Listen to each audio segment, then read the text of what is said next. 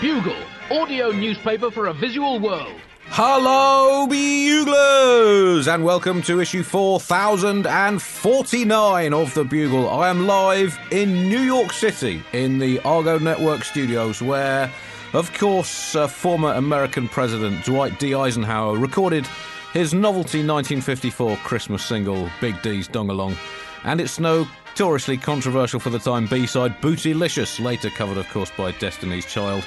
As I record, there is a slightly alarming photograph of Ike shaking it on the wall, glaring me in the face. Uh, also, uh, this is uh, more relevantly to the Bugle, and perhaps even more factually, where John Oliver used to record a long running podcast down a phone line with a British guy in London uh, called Andy Z- Zil- Ziltzman. Hang on, I know some of that name.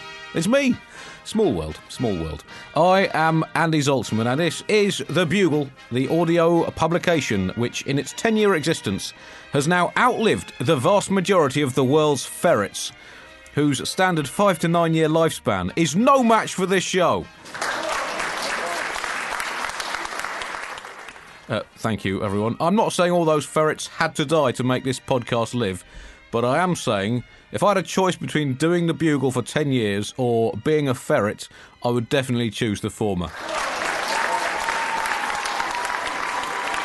Testify, brothers and sisters. And I am here in New York, the city that never sleeps, and in doing so is uh, doing serious long term damage to its health. I don't care how many salads and smoothies it forces down to compensate. And joining me from a city where I once inadvertently ate an udder. Uh, Calcutta in India, it's Anuvab Pal. Yes, hello, Andy. I am sitting here in the New York of the Bay of Bengal, uh, which, uh, which is a, it's not not really a, a, landmark, but I am in Calcutta. Thank you for having me, um, and I'm happy to report it looks exactly the way you guys left it. Uh, not much has changed. We haven't repaired a single building um, or a road sign, and uh, and it continues to this day as it was in 1947. Um, so, hello, buglers, and hello, Andy.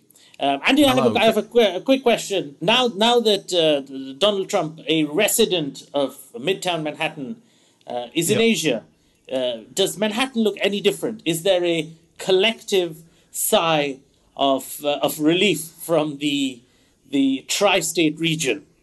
Well, it's just non-stop partying, and uh, as soon as he gets back, then they just uh, return to normal, just to, so he doesn't notice. But just on the streets, it's like uh, the Rio Carnival, but ten times more so, uh, and with more baloney and hot dogs. Um, so it's uh, very late. It's what one a.m. Uh, in is it? Should we call it Calcutta or Kolkata? What do what do the locals call it? Because it's it's a bit confusing. Well, a bit of history here, Andy. Um, Job Charnock, a, a, a, petty trader and a thief, um, a, a, a, British gentleman found himself on the shores of, of an unknown Indian port in 1666. He got into a slight altercation with a farmer, and uh, he he said to the farmer, "Who owns this place? What is the name of this place?" And the farmer thought that he was being asked, "When did he cut the harvest?" Uh, another classic case of British Indian miscommunication. Um, at which point the farmer said Calcutta, by which translates to I cut the harvest yesterday. Uh, to which Charnock took that to mean that was the name of the city, and he promptly moved in and took over. Now, how somebody talking about the harvest should immediately lead to invasion, I do not know, Andy. I don't know much about how the empire was built, but it seemed like like a nomenclature confusion uh, led to the beginning of one of the largest economic invasions in world history. we, we've seldom needed uh, more of an excuse than that. Um, on the subject of which, we are recording on Friday, the 10th of November. On this day in 1674, the Treaty of Westminster uh, was signed. This was during the Third Anglo Dutch War. That seems like quite a lot of wars between between uh, Britain and uh, and the Dutch. But this was the third Anglo-Dutch war, and the Netherlands gave New Netherland to Britain. Now that was a sweet old chunk of North America, including this very studio. Or, or at least uh, in 1674, the land beneath this studio. New York, of course, was a rather different place then. It had been bought by the uh, Dutch Chancellor Peter Minuit uh, about 50 years before for about 40 bucks and a bag of spanners, according to, uh, well, let's call it history. And uh, I've now come to claim it back on this historic anniversary. Please, New York, come back to the mothership. We can do each other good. Um, also, on this day in 1983, Bill Gates uh, launched Windows 1.0, launching a new era in home swearing. Uh, people swearing at inanimate objects in their homes has increased by over 99% since the launch of Windows. So that's a historic moment in human language. As always, the section of the Bugle is going straight in the bin. This week, the Country Music Awards uh, section, hot on the heels of my visit to Nashville, Tennessee. Uh, they're holding the annual Country Music uh, Awards. Uh, interesting place, Nashville, incidentally. Um, for those of you who don't know, it was my first time there, and I had not uh, known before I went there what Nashville has. You wouldn't necessarily expect a city in Tennessee, USA, to have in the year 2017 is a full uh, scale replica of the Parthenon, the famous ancient Greek temple that sits proudly on top of the Acropolis in Athens. Uh, it was built in 1897 uh, for the Nashville exposition, and uh, it's still there. I mean, it, it's quite fascinating, Anuvab, one of these these relics from uh, time gone by. But um, clearly, Nashville sat around in the late 19th century and thought, well, we're a growing city. What's what? What do we need? What is going to see us through the next few thousand years? Any ideas? How about a Parthenon? Why not? Which leads to a, a number of questions, Andy. A number of questions. Americans, you know, have always had a fascination for antiquity. Um, yeah. You know, they like picking up stuff. You know, the Senate's called the Senate. You know, they at some point they're going to build a Roman circus, and you know they're going to have Republicans versus wild boars and stuff in there. Um, but my my question here is: Is there anyone in Nashville who thinks that this is the real thing? well, I'm not sure. I didn't I didn't see many people you know, bowing down and worshipping the goddess Athena, uh, which was disappointing for me because I think uh, she was the goddess of wisdom, and I think America could really do with her right now. Um, also, to add to the, the list of classical influences on uh, America, of course, they currently seem to have an emperor who's acting like Nero, so um, it really goes pretty deep. Uh, big awards at the Country Music uh, Awards, as always. A lot of speculation over who's going to take away the big gongs, including biggest hat, most hats, least original song. Best beard to hat ratio. Uh, most objectively sinister lyric about a young woman. That is always very hotly contested. Um, and uh, um, least original album as well. So there's some uh, very tightly fought uh, categories. Some of the big stars of country are performing live, including Hinkley Struggins. He'll be singing uh, his hit song "I'll Give My Soul to the Devil," but he ain't getting hold of my truck. And uh, Gray Von Hudge uh, showing the influence of Donald Trump with his uh, recent country chart number one. I'll build my wall around your heart, oh, because I've seen you looking at Ricardo. um, anyway, those sections in the bin. Top story this week Donald Trump in Asia. Now, Anuvab, as our Indo Pacifico Asia Northeast Quartersphere correspondent, how is your continent enjoying the visits of Mr. Trump? Well, you know, Andy, he flew over us because that's the only way you can you can get to China because he's not going to fly over Russia. Um, it just looks bad. I mean, even though it's it's the fastest route, it just doesn't look nice. And given where we are today. But um, one of the things that's going on in the world, Andy, is that India India loves American presidents, right? He loves American presidents, um, and and what he flew over us, and I think he made a flippant comment like, "Boy, am I flying over India," or something very generic like that. and we would run that as a headline that said, "Donald Trump flying over us." Desperate to land. Sadly, the winds took him to China. So that's that's how we're looking at this trip. But Andy, I, I have a I have a question. Um, if if you remember, a couple of years ago, Donald Trump uh, tweeted very angrily about China. He said they were a yes. currency manipulator and so on. He said they were not nice and that he you know he would come down hard on them. But it seems like from the photographs, I'm not, I'm not a very intelligent person, Andy, but it seems from the photographs when he's having champagne with Xi Jinping that he's not really, I, I don't know if, unless the world has changed, drinking champagne and laughing is not really coming down hard. Uh, not generally, no. Uh, I mean, he did also say at a rally in May of last year, we cannot continue to allow China to rape our country, and that is what they're doing. It's the greatest theft in the history of the world. Now, you as an Indian and me as a, a, British person may, may be able to slightly argue with him on whether it's the greatest theft in the history of the world. But that was a comment that had all the delicacy of language and tone, the rigorous, almost fanatical devotion to historical accuracy that so rapidly became Mr. Trump's campaign trademark. Sorry, I must stop letting that uh, strangely secretive guy Yevgeny write my material.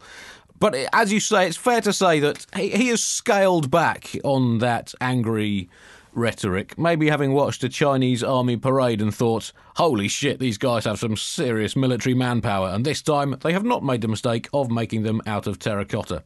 Is it safe to say then, are we deep into the presidency to sort of make the the relatively inaccurate observation that nothing he says really means anything? Um, And is yes. that a uh, presidential uh, quality? I mean, does that need to now go into the annals of a presidential quality? You know, uh, tenacity, rigor, uh, uh, forthrightness, leadership, and your word not meaning anything. Well, I think that would make uh, make a lot of sense actually, because if you think about it, it's only because people listen to what he says and interpret his words according to what they mean that they get angry about them. So if you just assume that they they are completely meaningless, then it just becomes almost like a branch of experimental jazz. I mean, not necessarily the kind of jazz that you'd want as your first dance at your wedding, but you know, maybe maybe you've, you've you've stumbled upon the great contribution of Donald Trump to global politics. Um, you know, saying completely meaningless words, so meaningless that eventually people will just stop listening and it'll just be noise. I mean, it's kind of the verbal equivalent of the Queen's wave. Maybe this is the future. Also, America complaining about international trade practices of other countries is somewhat reminiscent of the uh, parable uh, by Jesus H. Christ, the uh, alleged Messiah and uh, parable star. Uh, the famous parable of the baby eating crocodile complaining about the mosquito bite. It, it's, it seems a little bit rich, uh, given quite how much America has profited from this planet. And Trump said as part of his uh, conciliation, uh, who can blame a country for being able to take advantage of another country for the benefit of its citizens? Now, let me just repeat that question, and please try and bear in mind some of the things that Trump has said over the last couple of years. Who can blame a country for being able to take advantage of another country for the benefit of its citizens? Well, I have a few quick answers uh, to that. Uh, answer A anyone. Anyone can blame a country for doing that, or at least anyone with a vague sense of social conscience and a global collective good. Anyone who thinks of countries as more than just a base commercial entity. Anyone who can measure national success in terms other than how much it swings its economic junk in other countries' faces. Answer B uh, the people who can blame the country for doing that are the people of the country being taken advantage of. Historically, they often get a little bit pissed off. Um, uh, answer C uh, Tibet. Tibet can uh, can blame a country for taking advantage of another country for the benefit of its citizens. Maybe uh, Trump might like to mention that to his new buddy, Mr. Xi. Um, answer D: International law can uh, can take uh, can blame a country for uh, taking advantage of others. Uh, answer E: America. America can do that. If you recall, 1776 and all that, America seemed to get a bit knocked off with Britain taking advantage of it. In fact, the whole foundation of the country I'm currently sitting in is basically a, a country blaming someone else for taking advantage of uh, of uh, of its citizens. Um, and answer F, Donald Trump. Donald Trump does that all the time. And he basically did it almost immediately afterwards when he started complaining about how unjust the world is to America again. Now, uh, Donald Trump is not uh, going to India as part of his 10 day tour, which is a little bit odd given that India is, um, well, in, in layman's terms, massive and increasingly important in the world. But his daughter, Ivanka, the thinking nepotist's first lady, um, she is going to India. She's going to Hyderabad. Uh, and as a result of this, Hyderabad has taken uh, some action uh, to ensure that Ivanka has a lovely trip, Anuvab. Just explain exactly what they've done. Well, um, what they've done is they've taken a lot of homeless people and they've put them in dormitories. And as you know, uh, in India, there are loads and loads of people on the streets. Some of them are homeless, some of them are just walking. Um, I don't think the government discriminated. I think they just uh, they just looked at the path that Ivanka Trump was going to take from the airport to the hotel and picked up whoever was on it. so right now there are some homeless people with much better homes than they could have deserved, and then there are some people just kidnapped.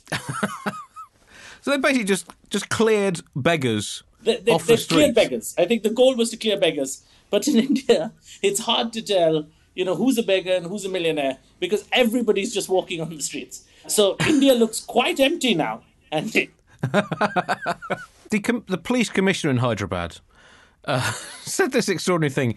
It has come to my notice through the public that many beggars are begging alms in an indecent manner. Now, I've been to India a few times, and if you need someone else to let you know that there are lots of beggars there, you really are walking around with your eyes shut. And if you are a police commissioner there, then that frankly beggars belief about how you got your job, uh, as indeed uh, many people in, in, in important jobs in India beggar belief. Uh, so, yeah, several hundred uh, of these uh, alleged uh, beggars and bystanders Yes. have been lodged at a, basically a rehab centre at a local jail. Now, a- a rehab centre, I don't know what exactly what type of rehab centre it is.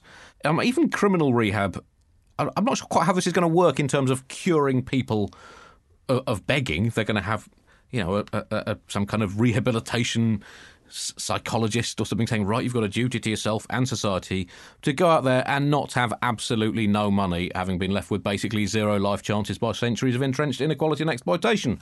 Off you go. Is that going to work to, to cure India?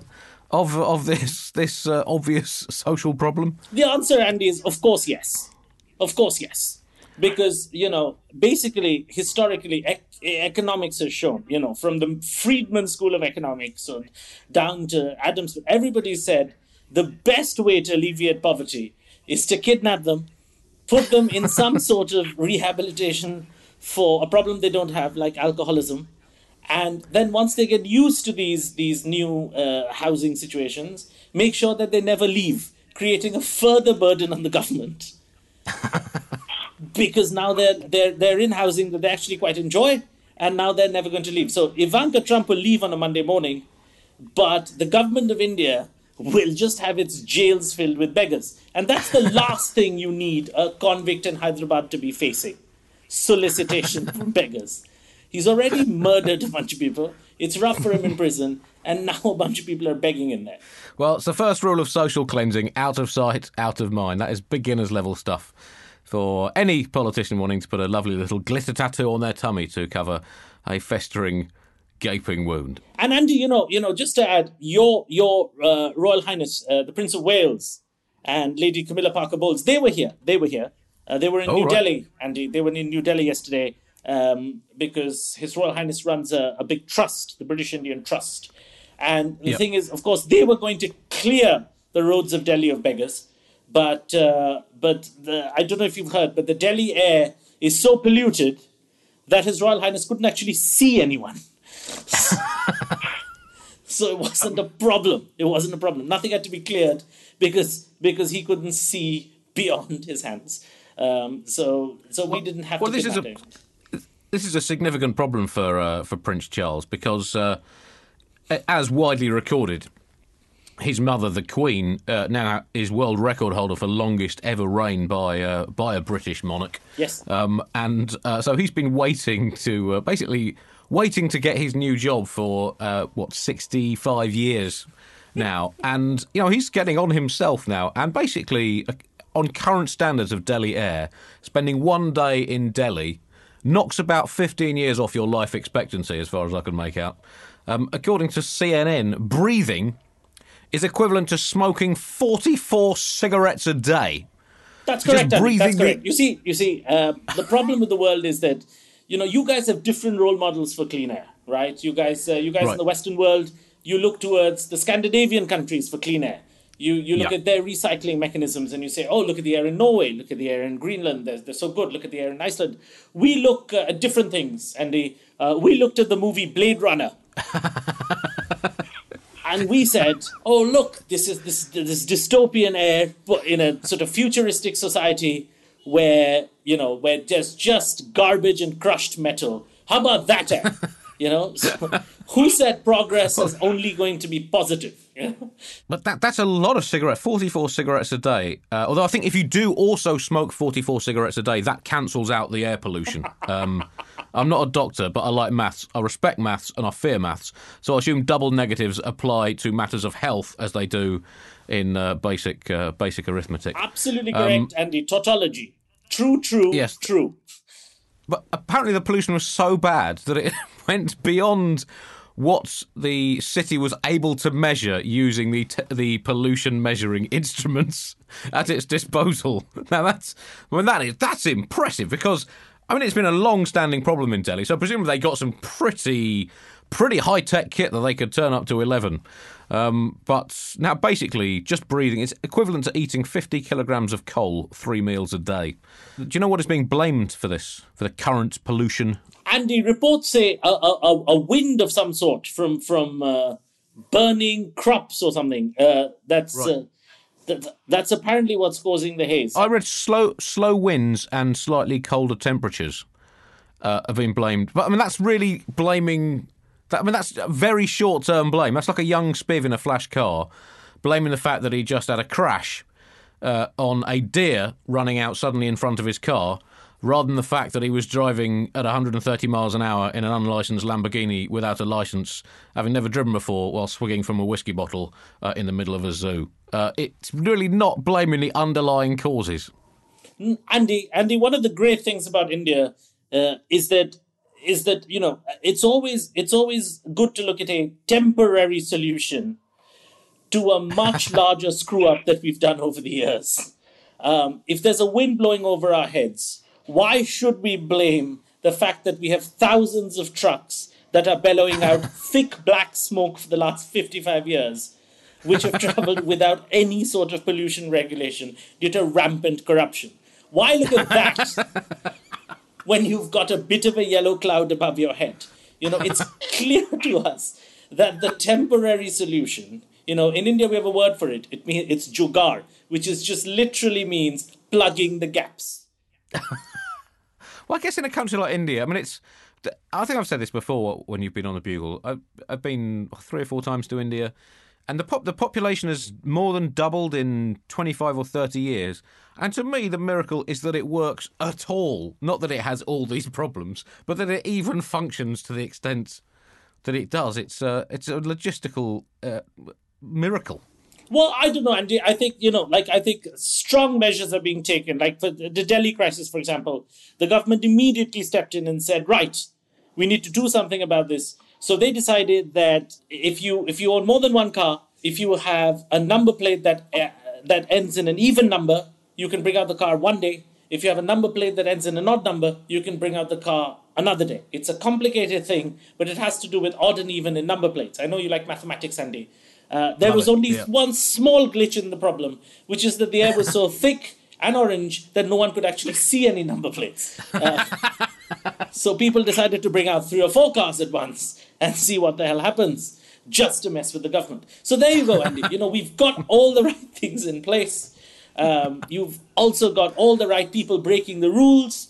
So, so it allows for a thriving democracy. So I, I really don't know where the complaints are. The latest uh, fashion trend in Delhi is a lot of people dressing up like the Batman villain Bane.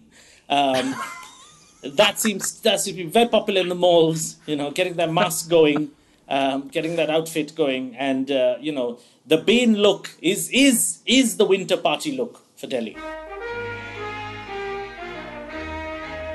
So as I said, we are recording on Friday the the tenth. I did my the final show of my US tour in uh, Washington DC on the eighth, Wednesday the eighth, and uh, thanks to e- everyone um, who has come to see my shows here in uh, North America on, on this tour. It's uh, it's been uh, hugely enjoyable for me, and thanks. Uh, it's been great to see so many Bugle fans out there. Um, and well, I mean, apart from Bugle fans, I think yeah, I could have done the entire tour in uh, uh, one gig in a lift. Um, but uh, the 8th was the one year anniversary of the election. I was in Washington, D.C., um, the, you know, the, obviously the home of, uh, of American uh, politics. But it was also the one year anniversary of um, the demonetization uh, foisted upon the Indian people by uh, Narendra Modi uh, last last November when he basically took out, was it about 80% of all functioning currency was just made instantly illegal?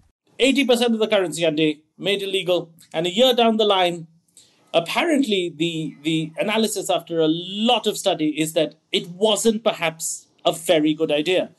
Um, See, I think you, you you did your first ever show on the Bugle. I think the week after that happened, didn't you? And I think I think you said that something very similar at the time that it wasn't a very good idea. And it's interesting that history seems to be backing you up on that. Well, you know, I'd like to quote uh, the comedian Andy Zaltzman. I don't know if you've heard of him uh, when he talked about the subprime mortgage crisis, um, and he had said, um, and, and, I quote, that uh, if you give money to people who can't pay it back you won't know unless you actually try it. Unless you give some... money to people who can't pay back and then they don't pay back. you have to go through that process. Like I think Andy, you had you had you had I think I think the parallel you had given us was something to do with slamming your door on your testicles. Yeah. Precisely. I mean yeah, I mean it's one of those things that yeah, you have to you have to know you have to do it before you know for sure if it's definitely going to hurt. And uh, as I also said, you, you cannot build a global economy on hypothetically painful testicles. A direct quote from J.K. Galbraith. and and and and to take it from testicles to the to the Indian economy, which is a transition many have made. Um, unless you actually take away 80% of the people's currency, theoretically, it seems if you take away 80% of people's currency, they would be disappointed, confused, and poor. But unless you actually do it, Andy, you won't know. Just, just to add that uh, the leader of the opposition, the inheritor of the Gandhi dynasty, if you will, uh, Rahul Gandhi of the Congress Party, uh, basically said that um, Prime Minister Modi himself single handedly was responsible for removing 2% of the GDP uh, of an economy. Uh, it seemed like some sort of a, a, theft of some custard or something. You know, he made he made it sound like he'd taken a chunk of a reasonably appetizing dessert.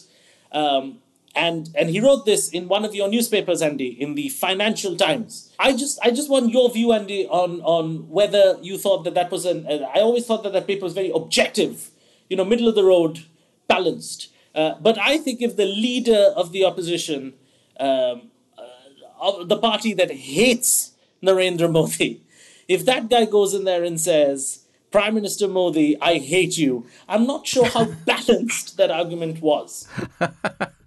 well, I guess that's the nature of modern media, isn't it? And um, uh, I, am sure uh, the Financial Times will give Modi the right the right to reply. It has pink pages, after all, the Financial Times, which uh, pink is, of course, the colour of uh, objectivity uh, in journalism. Uh, I think I think that's why they why they use it. Uh, but has I mean because the idea was that it was to to to to, to stop corruption and money laundering. So has removing almost all of the functioning currency in India cured India of all graft? It has, Andy. It has. It has. I'm glad you. Oh, bring that that's good. Yeah. It has, Andy. And what what happens is that once you've got no money, you can't be corrupt. I think they've gone. They've gone for the all-in game, if you will. You know, right? Um, if you remember, one of the best quotes from uh, what we, we discussed last year was that the prime minister had burned down the entire forest in search of two corrupt wolves.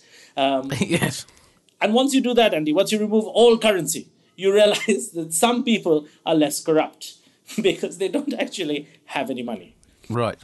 Well, that's an interesting, interesting way of going about it. I like the term graft. We don't really use it in Britain, but um, uh, I, I, like that as a term for corruption. I prefer it because it gives a sense of the efforts and tedious logistics involved in stealing millions and millions of dollars worth of public money. I like that. I think we should it needs to be used graft more in Britain. Yes, there's an art to it, India, in India, Andy. You know, we we find corruption uh, scams in in so many various areas. You know, uh, there was a corruption scandal in India involving cow feces. Um, there's been a corruption scam in India involving mineral water on trains. Uh, there has been wow. corruption scandals in India involving uh, uniforms of railway workers. So once you've once you've taken corruption to a level where it's an art form, you have to use a word that sounds like art. So we use graft. So I, I, I, I can't remember if we did this on the Bugle or not. I've done it in, in stand up. There, there was a, the Uttar Pradesh elephant memorial scam, Yes. uh, which was like $150 million worth of public money grafted off in a scheme to put up public statues of elephants. And that's that's genius, isn't it? I mean, the creativity that's gone into that. It's brilliant, Andy. uh, Because Michelangelo, when he builds in stone, he sees only sculpture. But when the UP government builds in stone, they see Swiss bank accounts.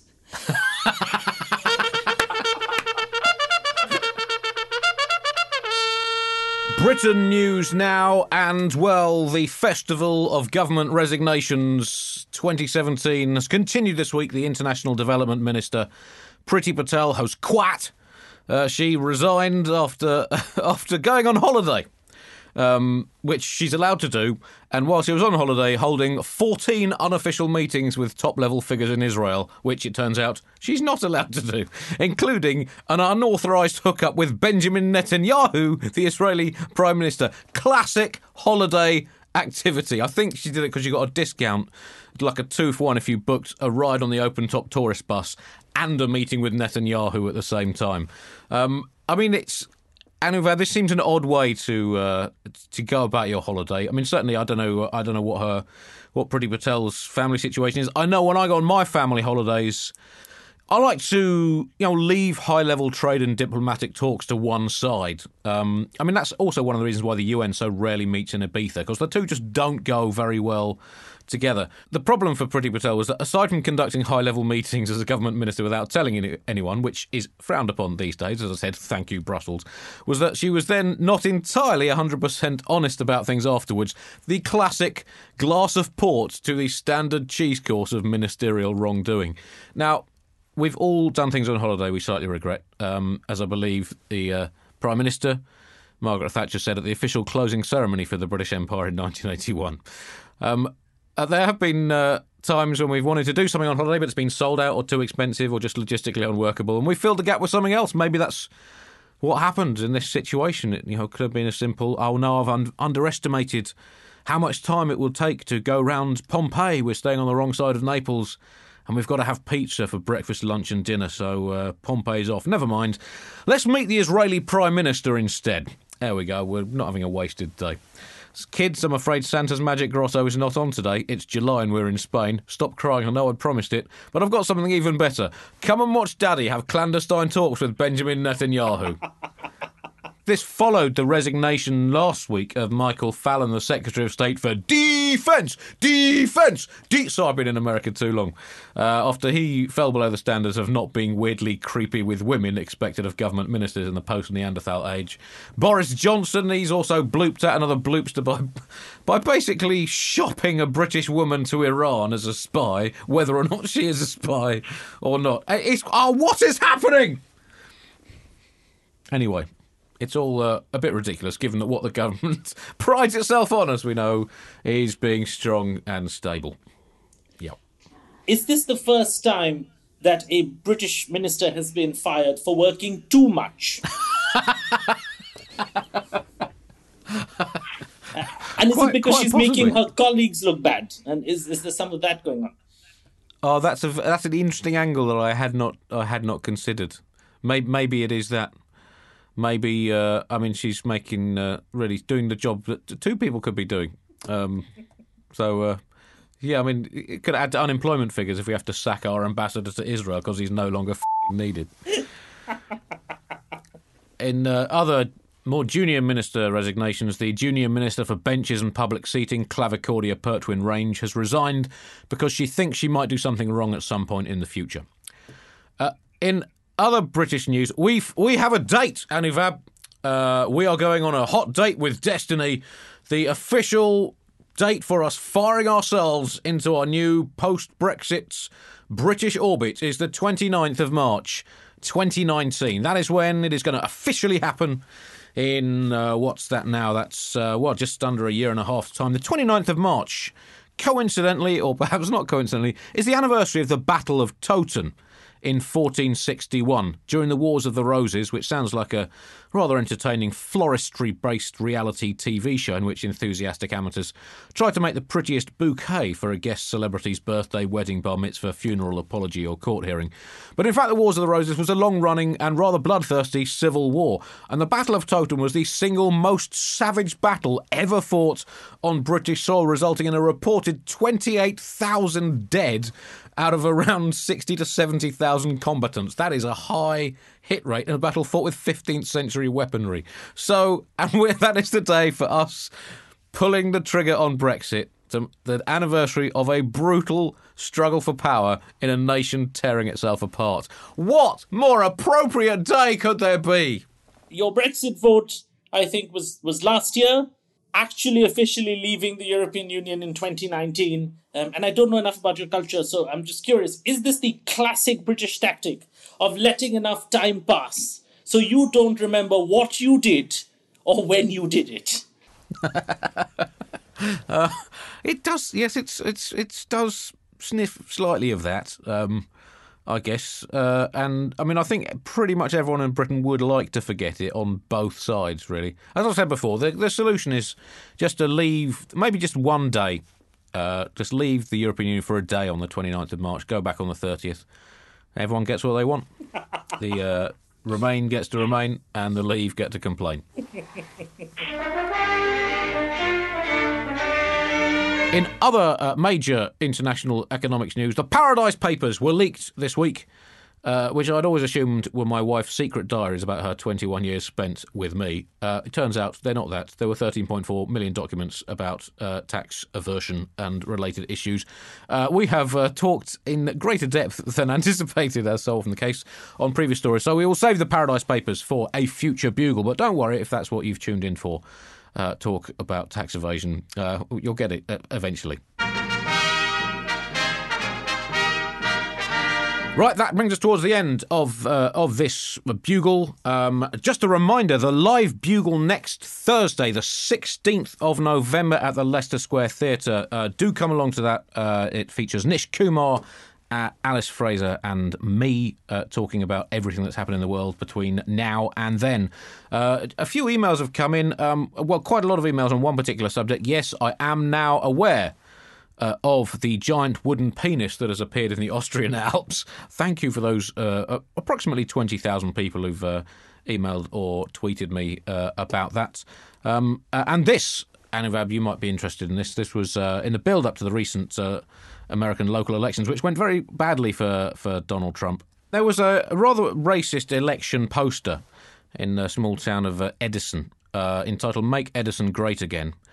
And it says, Stop Jerry Shi and Falguni Patel from taking over our school board and it had uh, pictures of uh, these two candidates for the, the local school board, one of whom was born in America and the other of whom has lived in America for decades. Uh, within a big red box with exclamation marks in big letters, the Chinese and Indians are taking over our town. So far, just basic, classic, xenophobic, fear mongering. Chinese school exclamation mark, Indian school exclamation mark, and here comes the kicker cricket fields. Yes, I, I read that, Andy, and, and more than the entire populations of India and China, I think you were offended oh. by the mention of the cricket field. Yes. America, it's the sport you could have had had you been more sensible and open minded when you had the chance.